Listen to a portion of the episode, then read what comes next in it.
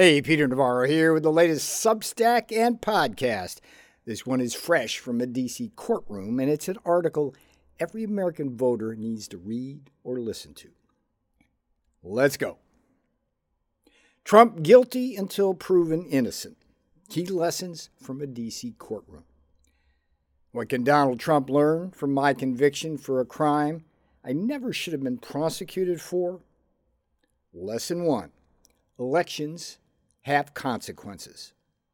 If Republicans controlled either the House of Representatives or the White House and Department of Justice in 2020, neither Donald Trump nor I would ever have been indicted. Instead, we have an uber partisan dual system of injustice under Joe Biden's banana republic rule, interfering with and thereby destroying faith in our election system. Lesson 2 Judges have far more power to determine verdicts than juries. Bet you didn't know that. In principle, every defendant is entitled to the broadest range of defenses.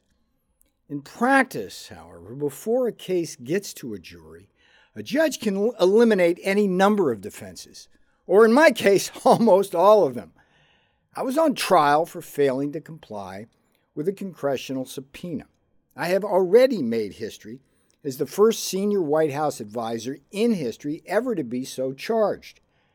Memo to Merrick Garland Your DOJ has a more than 50 year old policy that White House advisors and alter egos of the president like me absolutely cannot be compelled to testify before Congress.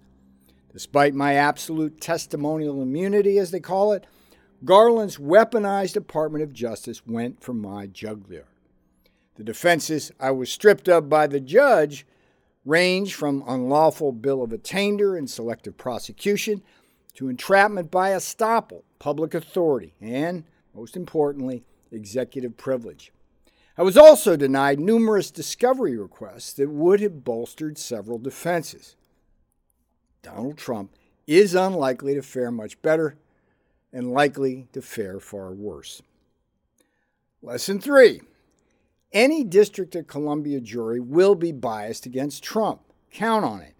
In my case, I sat through voir dire of 50 potential jurors drawn from D.C. voting rules, where Democrat registration runs at 76% and Joe Biden got 92% of the 2020 vote. No potential juror expressed support for Trump, Many expressed anti Trump sentiments. Yet all jurors needed do to be seated was swear their negative Trump views would not affect their verdict. While I respect the 12 jurors who took time out of their busy days to do their civic duty, overcoming one's political biases is a lot to ask of human nature. This is particularly true when DOJ prosecutors play dirty pool as they did in my case. Lesson four DOJ prosecutors came to court not in search of justice, but to put me in prison. Trump's prosecutors will likewise cheat and lie to make sure Trump is never again president. In my case, rather than prove me guilty of the so called crime I was actually accused of, they couldn't even meet that burden. Prosecutors John Crabb and Elizabeth Aloi repeatedly sought to implant the false and prejudicial notion in the jury's mind that I was a, quote, Trumpist insurrectionist, unquote, responsible for, quote, fomenting, unquote, and, quote, inciting, unquote, the January 6th violence. In a darkly funny moment, my attorney strenuously objected that Crabb had cribbed the identical opening statement used in the Proud Boys and Oath Keepers cases. Despite such objections, and admonishments from the judge, Crabb and Aloi would triple down on the J6 and Trumpist red herrings as they themselves sought to foment and incite anger against me among jurors. Tarred as I was with the Trump and J6 brushes, I never had a chance. This was particularly true after a marshal inexplicably took my jurors outside the court building for some, quote, fresh air, unquote. There, jurors bore witness to the foul sight of sign wielding J6 and anti Trump protesters calling for my imprisonment. With minutes, within minutes of their return to deliberations, the jury would find me guilty. How do you spell mistrial? Lesson 5. Add these four lessons up, and Donald Trump has zero chance of acquittal. Accordingly, the 2024 presidential election will not be about critical issues, but rather a referendum on whether to allow Biden to put his political revival behind bars. The result will almost certainly be a Trump landslide. Count on it. There are simply far too many Americans on both sides of the political aisle increasingly angered with Biden's election interference. This is particularly true as inflation rages, our borders crumble, and communist China, imperial Russia, the mullahs of Iran, and North Korea's rocket man now rise like a blood bad moon. Final note my observations should not be construed as disrespect for the D.C. court. My judge, Amit Mehta, always treated me with respect, and as he stated in court, he believed, I clearly believed, I was not breaking the law that my hands were tied by my oath of office, and that I was unfairly caught in the middle of a constitutional separation of powers dispute between the legislative and executive branches. I similarly believe my judge was unfairly bound by the quite unsettled case law and the many open questions he had to deal with. Unsettled law and open questions an appeals court will soon have to consider in what is destined to be a landmark Supreme Court case of what they call first impressions. That Judge Mehta and I are thus bound by history is precisely why we have courts of appeals.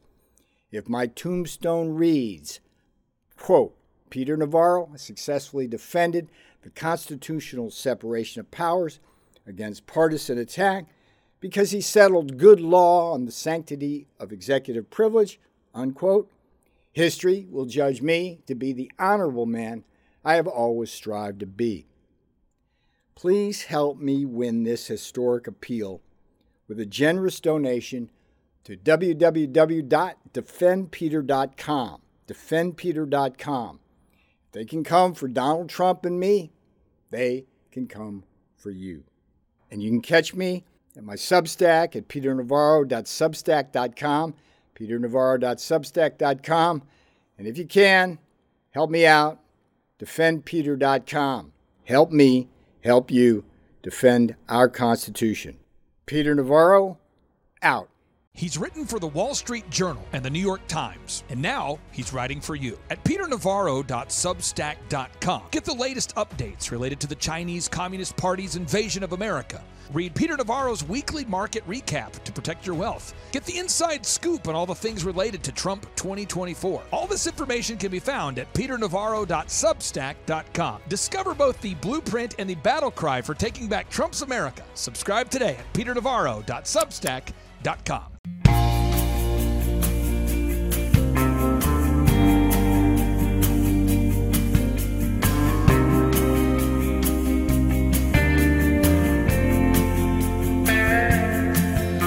around and tell me what you see. Every day, more people in the street. Said I used to work in a factory. Right now, I don't work for anything.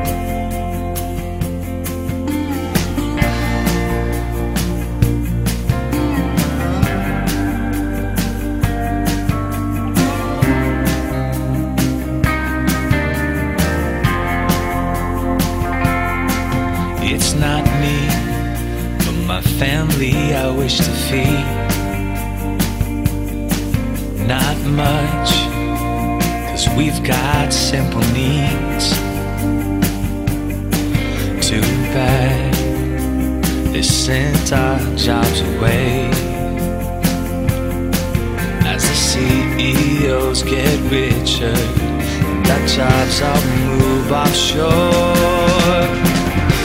We go to the store and spend our money. Send all the dollars overseas.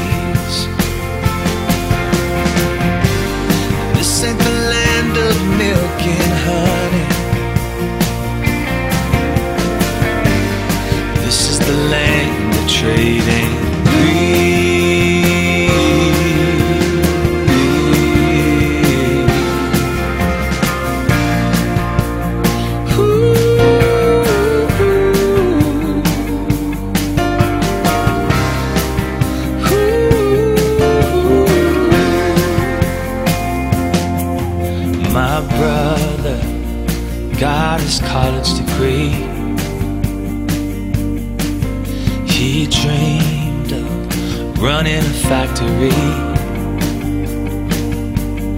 Now he's back home, living with mom again. Cause there's no bright future for a working man like him. Oh, go to the store and spend our money. Send our dollars overseas.